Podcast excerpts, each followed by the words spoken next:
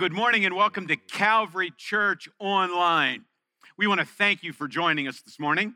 You're joining us in the middle of a series that we're calling Be the Countercultural Church. Now, we've done a few weeks in the series already, and I thought it'd be a good time to have a little recap as we get started. The first week, we talked about the culture or the context of Corinth, and we reminded ourselves that regardless of the culture, in which the church gets planted, the church will always be countercultural because only the church has the priorities and the values of the gospel, and all of the cultures going in one direction, which often means the church will go in another. So, after the context of Corinth, on that first week, we then looked at the centrality of Christ. And we said the differentiating point between church and all surrounding cultures is that Christ is primary, He's the center. And then we talked about the commission of the church. The church is called to follow Christ, to have Him in the center, and to live lives and our, have our communities wrapped around Him. Well, the second week we uh, talked about how disunity can become community, and we looked at a passage in 1 Corinthians chapter 1 where Paul speaks to the division and the debate that he's finding in the Corinthian church. And he appeals for unity and community. He then presents obstacles that are actually perpetuating the disunity. He identifies them. And then he says the resolution comes as Jesus is the absolute center of centers. And we've reminded ourselves of our little formula absolutes, convictions, preferences, and said that we will only be a community in concert centered on Christ as we make the absolutes the center, have our convictions outside of those, and our preferences all the way on the outside, sacrificing our interest so that other people can have their interest accomplished. Last week, Carlos talked about the centrality of the cross and how the cross is not just a historical event on which Jesus died to pay for our sins and bring us back to God, the cross is also a trajectory for life. It's kind of our launching pad that not only launches Jesus, it needs to be launching us to live countercultural lives with the cross in the center. And if you remember, Carlos gave a couple of uh, homework assignments that I'll remind you of. He said we need to engage with encouragement. Did you do that this week? Practice patience. I know you had some opportunity for that one. How are you doing? And lead with love. You see, those three things say that the cross isn't something we just look back on. The cross is something that gives us energy and power, momentum as we move out into life, into our communities, into our network of relationships. Well, this morning we come to the next section of First Corinthians. In fact, we're going to pick up the rest of chapter 1. But before I read, 1 Corinthians 1, beginning at verse 18, I want to make an observation. I hope you're tracking with me and that this will be significant to you. So if you have your Bibles or have your iPad, your phone, whatever you use, I want you just to look at the heading. So forget about the verses at this point. Look at the headings. The heading over verse 10 in 1 Corinthians 1 says, A church divided over leaders. And that's where we talked about disunity that they're experiencing, moving to unity. And then if you look at the beginning of chapter 3, it says the church and its leaders. And if you read what's going on in chapter 3, you'll see it's disunity of leaders moving to unity again. In fact, in verse 12 of chapter 1, Paul quotes some of the conversation going on in Corinth, and, he's, and some of the people say, Well, I follow Paul, I follow Apollos. In chapter 3, verse 4, he repeats the same thing. Some of you are saying, I follow Paul, I follow Apollos. What's going on? It's almost as if in verse 17, when Paul mentions the cross of Christ, that launching pad, it forces him to think about the cross, all the difference that it makes. And he goes on an excursus, a rabbit trail, a little bit of a diversion. But this diversion isn't really a diversion. This is a diversion actually into the center which needs to be the center of our lives as well. So let's begin reading at 18. Uh, Paul's excursus, which was launched in his mind when he mentions the cross. So here's what he writes beginning in 18 For the message of the cross is foolishness to those who are perishing, but to us who are being saved, it is the power of God. For it is written, I will destroy the wisdom of the wise, the intelligence of the intelligent, I will frustrate. Where is the wise person? Where is the teacher of the law? Where is the philosopher of this age? Has not God made foolish the wisdom of the world? For since in the, in the wisdom of God, the world through its wisdom did not know him, God was pleased through the foolishness of what was preached to save those who believe. Jews demand signs, and Greeks look for wisdom, but we preach Christ crucified, a stumbling block to Jews and foolishness to Gentiles. But to those whom God has called, both Jews and Greeks, Christ, the power of God and the wisdom of God. For the foolishness of God is wiser than human wisdom, and the weakness of God is stronger than human strength. Brothers and sisters, think of what you were when you were called. Not many of you were wise by human standards, not many were influential, not many were of noble birth, but God chose the foolish things of the world to shame the wise. God chose the weak things of the world to shame the strong. God chose the lowly things of this world and the despised things and the things that are not to nullify the things that are, so that no one may boast before him. It is because of him that you are in Christ Jesus, who has become for us wisdom from God. That is our righteousness, holiness, and redemption. Therefore, as it is written, let the one who boasts boast in the Lord. Now, what I want to do in looking at this wisdom of God, wisdom of the world kind of thing, is to um, compare and contrast the syndrome of but I and the radical message of God, but God. But I versus but God. I know that when I say but I, many of you struggle with that particular syndrome. Let me uh, give you a couple of examples. Do you ever um, recognize in your mind what you should do, what you really want to do, but you don't wind up doing it? So, for example, you may say to yourself, I really should exercise and get in shape. But I am really tired and I don't feel like doing it right now. How about this one?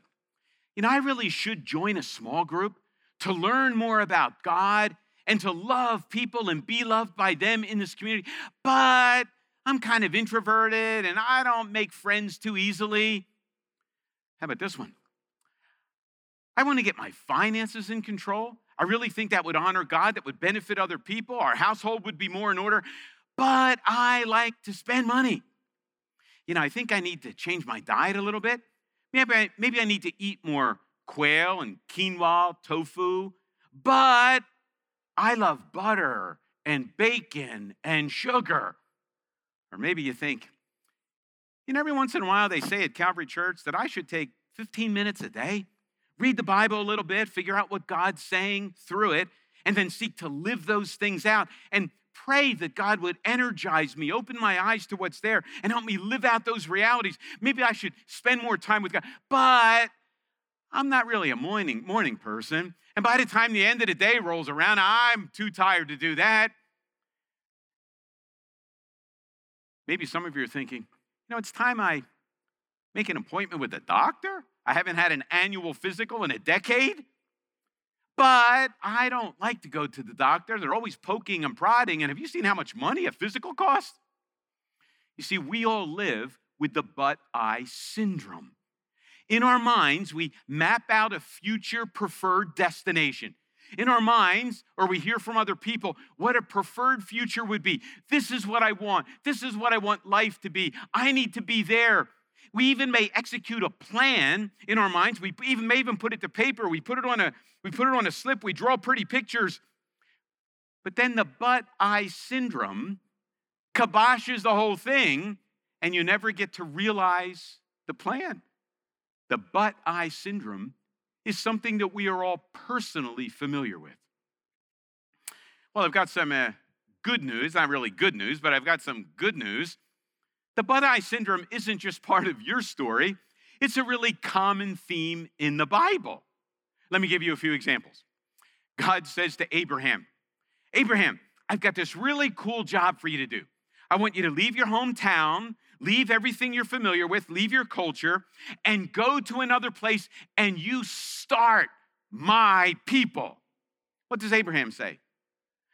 But I am too old to do that, God. Or how about Moses? God says, Moses, you were raised in Egypt. Now you're out here in the wilderness, kind of wandering around.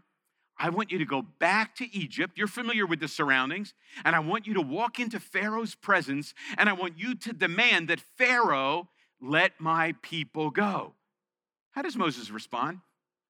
Well, God, I'd like to, but I am really not a very good speaker. Send somebody else. How about Gideon? Remember Gideon? God shows up to Gideon, and God says, Gideon, I've got a job for you.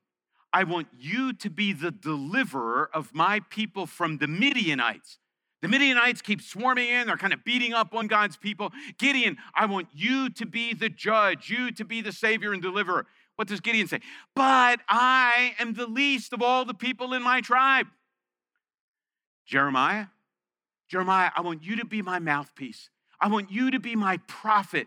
I want you to speak my words to people. A lot of the time they're not going to listen, but I want you to be my prophet. Jeremiah says, but I am too young for that job. I've seen prophets, they're mostly older guys. I'm a young guy, but I'm too young. I can't do it. Esther, Esther, I want you to walk into the king's presence and save Israel. Esther says, But I haven't been called by the king for like a whole month. And if you walk into his presence and he doesn't accept you, he kills you. Peter, fishing with Jesus. Hey, Peter, throw the net on the other side of the boat.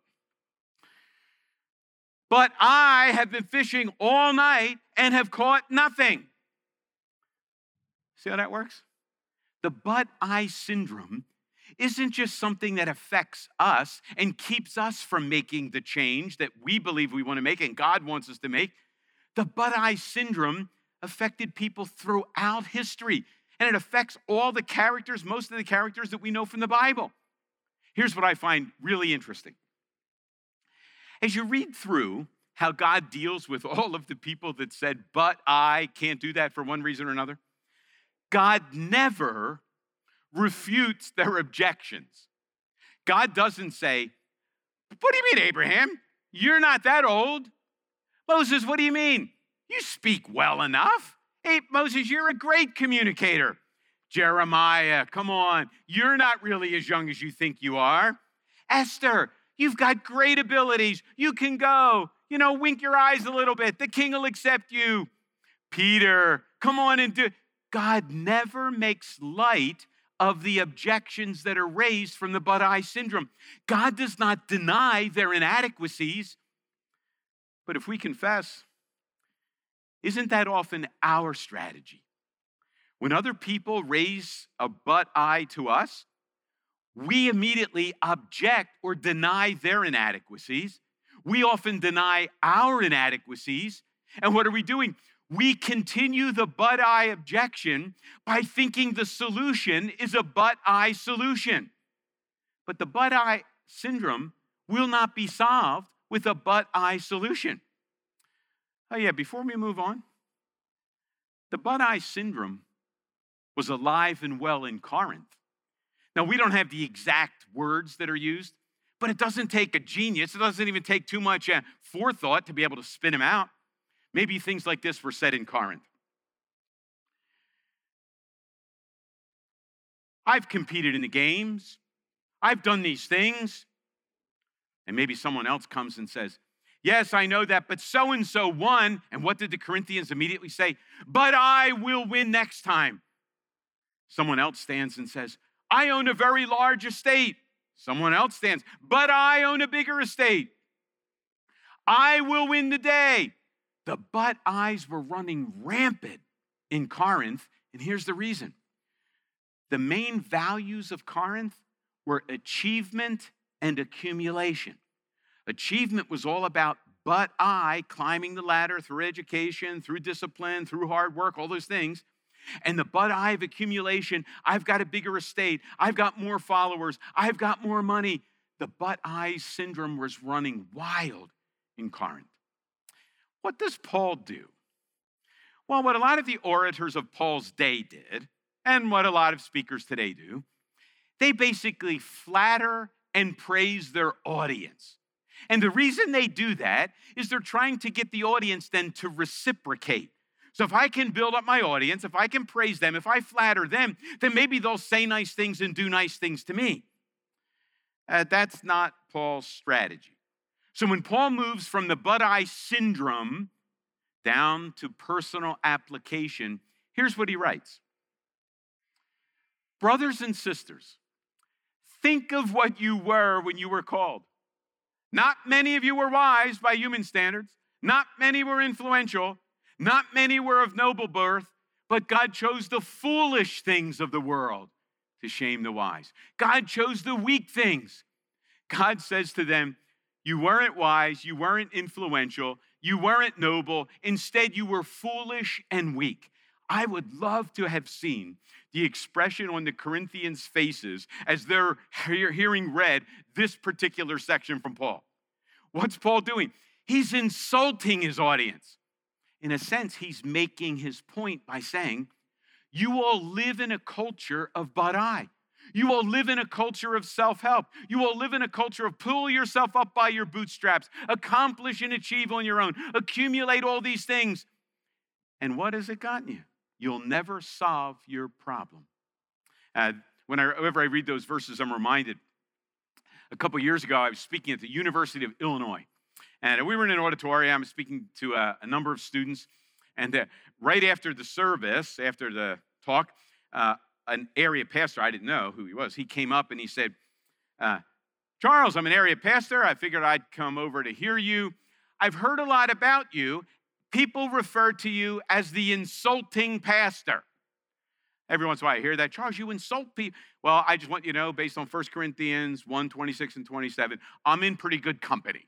I don't mean to insult people, um, but Paul certainly does that here as he personally applies the but I syndrome. But that's not the end of the story. The but I moves to a but God solution. Here's how it shows up. In verses 27 and 28, we've already read 27. Uh, I left off the emphasis of the beginning of verse 27. But God, in the midst of a but I culture, in the midst of the but I syndrome, God will not be silenced. It's but God. They're actually my favorite two words in the Bible. I don't have a favorite verse. I don't really have a favorite passage. I like a lot of verses and passages, but I do have two favorite words. But God. We live in a but I culture. We live in a but we live with the but I syndrome. The real difference comes from but God. Now I want to read those verses on the screen uh, because whether you know it or not, Paul is actually reflecting on and kind of semi quoting verses from the Old Testament. Here's what he says but God chose the foolish things of the world to shame the wise. God chose the weak things of the world to shame the strong. God chose the lowly things of this world and the despised things and the things that are that, to nullify the things that are, so that in no way we will boast before Him. Paul's thinking of verses from Jeremiah. And so, if you read, uh, some, some of you remember these verses from Jeremiah 9, see if you can't hear Paul's echo of these particular verses. Here's what Jeremiah wrote Let not the wise boast in their wisdom, let not the strong boast in their strength, let not the rich boast in their riches. Let not the one, but, but let the one who boasts boast about this, that they have the understanding to know me, that I am the Lord who exercises kindness, justice, and righteousness on earth. For in these I delight, declares the Lord but God. Boast in Him, not in all the things that we can bring about by living out the but I syndrome. As you read through the scripture, you see a great reversal, and it appears fairly regularly. Um, let me just uh, mention a couple particular verses. Toward the end of Genesis, in fact, in the very last chapter of Genesis, Joseph is now with his brothers. Uh, their father has passed away, and the brothers are nervous that Joseph now will uh, kind of bring about a little bit of retribution on them for having sold him to the Egyptians as a slave. And here's what Joseph says You intended to harm me, but God intended it for good. In Psalm 73, the psalmist writes, My flesh and blood may fail, but God is my strength. In the New Testament, Matthew 19, with human, Jesus says, with human beings, this is impossible. But with God, all things are possible. The but I syndrome is nothing but a dead end road. You may be able to accumulate and you may be able to achieve more than your neighbors and more than your friends, but you're never going to be able to accumulate, you're never going to be able to achieve what our hearts and souls need and long for most. It's almost as if God says, Of course, you're not smart enough. Of course, you're not strong enough. Of course, you're not good enough. Of course, you're not spiritual enough. Or maybe you'd say it like this You are alienated and separated from God, but God, through Jesus, solved the problem. You were burdened with an enormous debt, but God, through Jesus, solved your, the problem. You've been living as slaves in prisons, addicted to this or that, but God, through Jesus, brought the solution. You're experiencing the pollution that sin brings, whether that's internal pollution of hatred and racism, whether it's the external pollution of just the things depravity brings, and everything's a mess, and nothing seems to fit, and everything's wearing down. But God brings cleansing, and God makes the difference. You know what I like about Paul?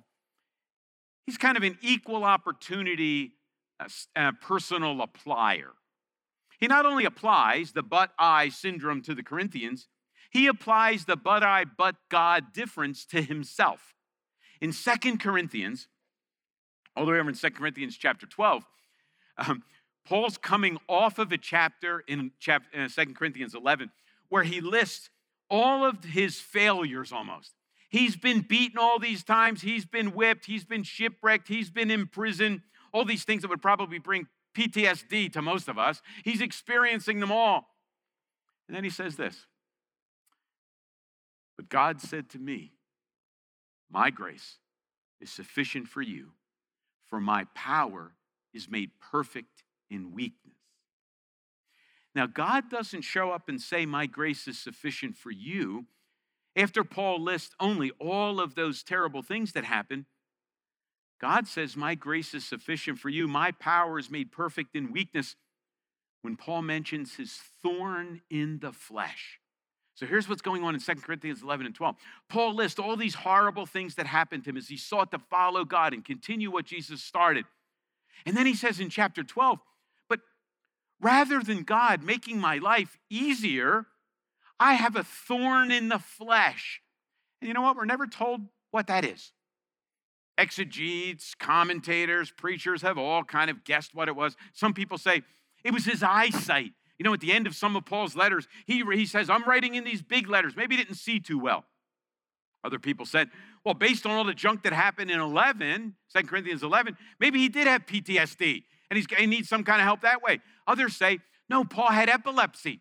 Paul struggled with anxiety. Paul had a speech impediment. Maybe he really stuttered. That's why, you know, he will often write. Some of you say, I'm impressive in my letters, but when I show up and speak, ah, I'm not that impressive. We don't know what the thorn in the flesh was, but we do know Paul prayed three times that God would take it away. God, I don't want this weakness. I want you to remove it. I want to be strong, but I want to stand against all this. And what does God say? But God said, My grace is sufficient right where you are. My power is made perfect in weakness. So Paul applies all that but I stuff of accumulation and achievement and the but God difference, that great reversal, he applies them to his life. It says, I'm living that story. This isn't just a message that I'm giving to you, it's a message that I've lived. I read it in the scripture, I'm living it, and I'm sharing it with you because the gospel message, as it is lived out by us, and as we continue that story, we will bear some of the twists and turns that we read in the original outworking of that story as well. Well, we've kind of done a but I and a but God, but there are three buts to this message. The last but is the but now. But now. And some of you are kind of bottom line, but now kind of people. Okay, Charles, so we talked about the but I syndrome. We talked about the but God reversal and how God takes our weakness and all of our efforts that really can't bring about transformation and change. Uh, but God will bring about the reversal. But what do I do now? What about now? But now. You know, all human beings have at least one thing, in, they many things in common. One thing they all have in common, though. All human beings want to change. And so, just to kind of personalize this a little bit, I know you may be watching from your bedroom, your kitchen, your living room, your dining room, out on the porch, wherever you're watching. I want you to think of three things that you would like to change. You'd like to change about yourself. Maybe you want to change your health. Maybe you want to change your spiritual maturity. Maybe you want to change some of your habits. Maybe you would like to get rid of some kind of an addiction. Maybe you want to change your love. You want to change your finances. You want to change your marriage and the part that you can do. You want to change your family. You want to change your demeanor. Whatever you want to change. Just, right? What are a couple things you want to change? How does our culture tell us to change? What's required to change? Well, two things always appear. Interestingly, they appear in the Corinthian church too. And Paul actually speaks to them in 1 Corinthians chapter 1 toward the end. The first thing that we think we need is we need knowledge. We need to know, we need to learn the secret. If I could learn the secret of this diet, if I could learn the secret of reading the Bible, if I could learn the secret of prayer, I need to learn something that I don't know. I need more information. The other way, people, I need more education. The other strategy is I need power. I need discipline. I need strength. I can't do all this stuff. I try and try. I'm not disciplined enough. I'm not good enough. I need education, knowledge, or power. What does Paul contrast in chapter 1? Our culture has wisdom that's not really wisdom. And our culture talks about power that's not really power. The gospel is wisdom, but it appears as foolishness to those that don't accept it. And the gospel brings power as the Spirit brings it to, into our lives.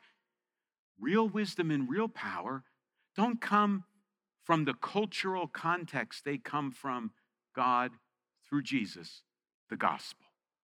Let me mention a, a couple of things that we need to do in the but now section of life.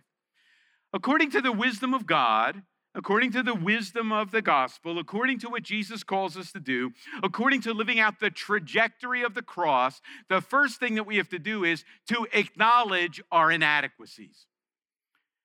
Not deny them, not pretend they don't exist, not try to overcome them, not try to hide them from people, not try to pretend that they're not there.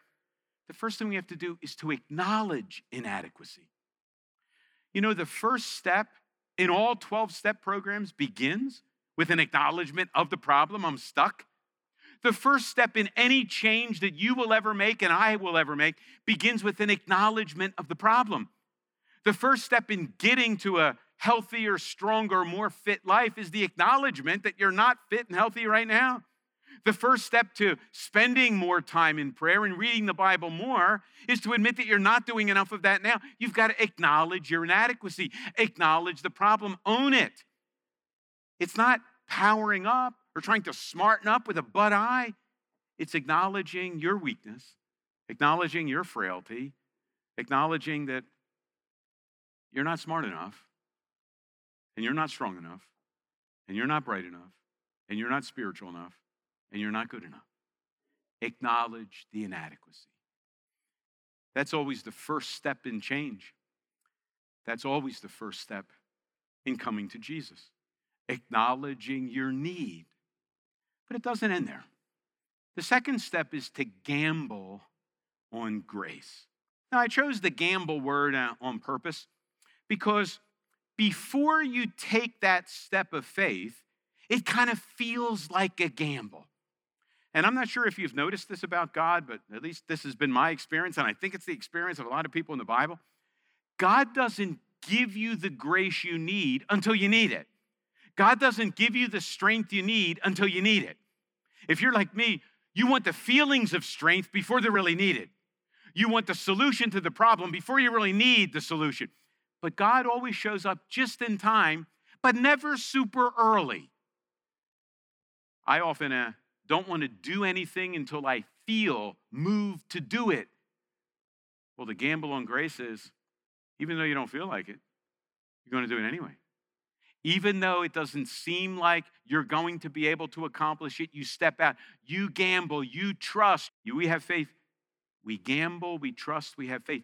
The Christian life, the life of following Jesus, is the life of acknowledging our weakness, our inadequacy, our lack, our foolishness, and then stepping out and trusting God as we continue what Jesus started. You know, I do need to uh, say that, and I put that at the end. Because acknowledging your inadequacy and gambling on grace, that, that's not the pathway to accomplishment and accumulation. That's the pathway as we continue what Jesus started. In fact, we should be hearing in our minds the echo of what Jesus prayed Lord, not my will, but your will be done. Understanding what the gospel's calling us to, understanding what Jesus started, understanding what he wants us to accomplish, and then we acknowledge our inadequacy to do that and to live that and experience that. And we gamble on grace as we move out continuing what Jesus started. I sat in my office uh, a couple days ago and thought to myself, imagine it's 50 years from today. It'll be 2070, not 2020. What will life be like? Well, all of the high school seniors that are graduating, they're all going to be uh, married and many of them grandparents by then. Many of us aren't going to be here. Some of you are here, and you're going to be really old by then. And my guess is in 2070, when people gather in casual conversation, or people sit in small group, or people gather in churches, or people just talk in their business, they're going to say, Remember the COVID pandemic 50 years ago? Remember what it was like to be shut in and locked down and Nothing was open and you couldn't go to church, you couldn't go to a restaurant, you couldn't go out, you had to wear a mask, had to stay away from people. Remember what it was like back then? It was terrible. Everything was closed, the schools were shut down, you couldn't be with people. I wonder if we will be able to say, yeah, 2020, there was a COVID pandemic that affected the world, that affected Souderton and Hatfield and Dublin and Percy and Philadelphia. But God, in the midst of those circumstances that none of us would choose, in our weakness, in our place of foolishness, not knowing what to do,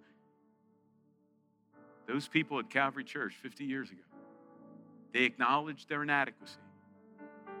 They gambled on grace. They continued what Jesus started. And things are radically different in 2070 because of how they lived in 2020. We can make that imagination and that dream real by acknowledging inadequacy, gambling on grace, and continuing what Jesus started right now. Let's pray. Father, we thank you that as you look down on us and you see our needs and you see our lacks and you see our weaknesses and you see our foolishness, you see all of those things. And you see us scrambling around with the but I syndrome, thinking that we're going to accomplish it by learning a few more things and by practicing a few more things and getting the right track and kind of powering up and being more disciplined. Lord, help us to put a big but God in the middle of all the but eyes and help the but I syndrome to be swallowed up with the but God resolution. may we begin to bring that about right now as we live out the acknowledgement of our inadequacies, our gambling on grace, as we continue what Jesus started. We pray in his name.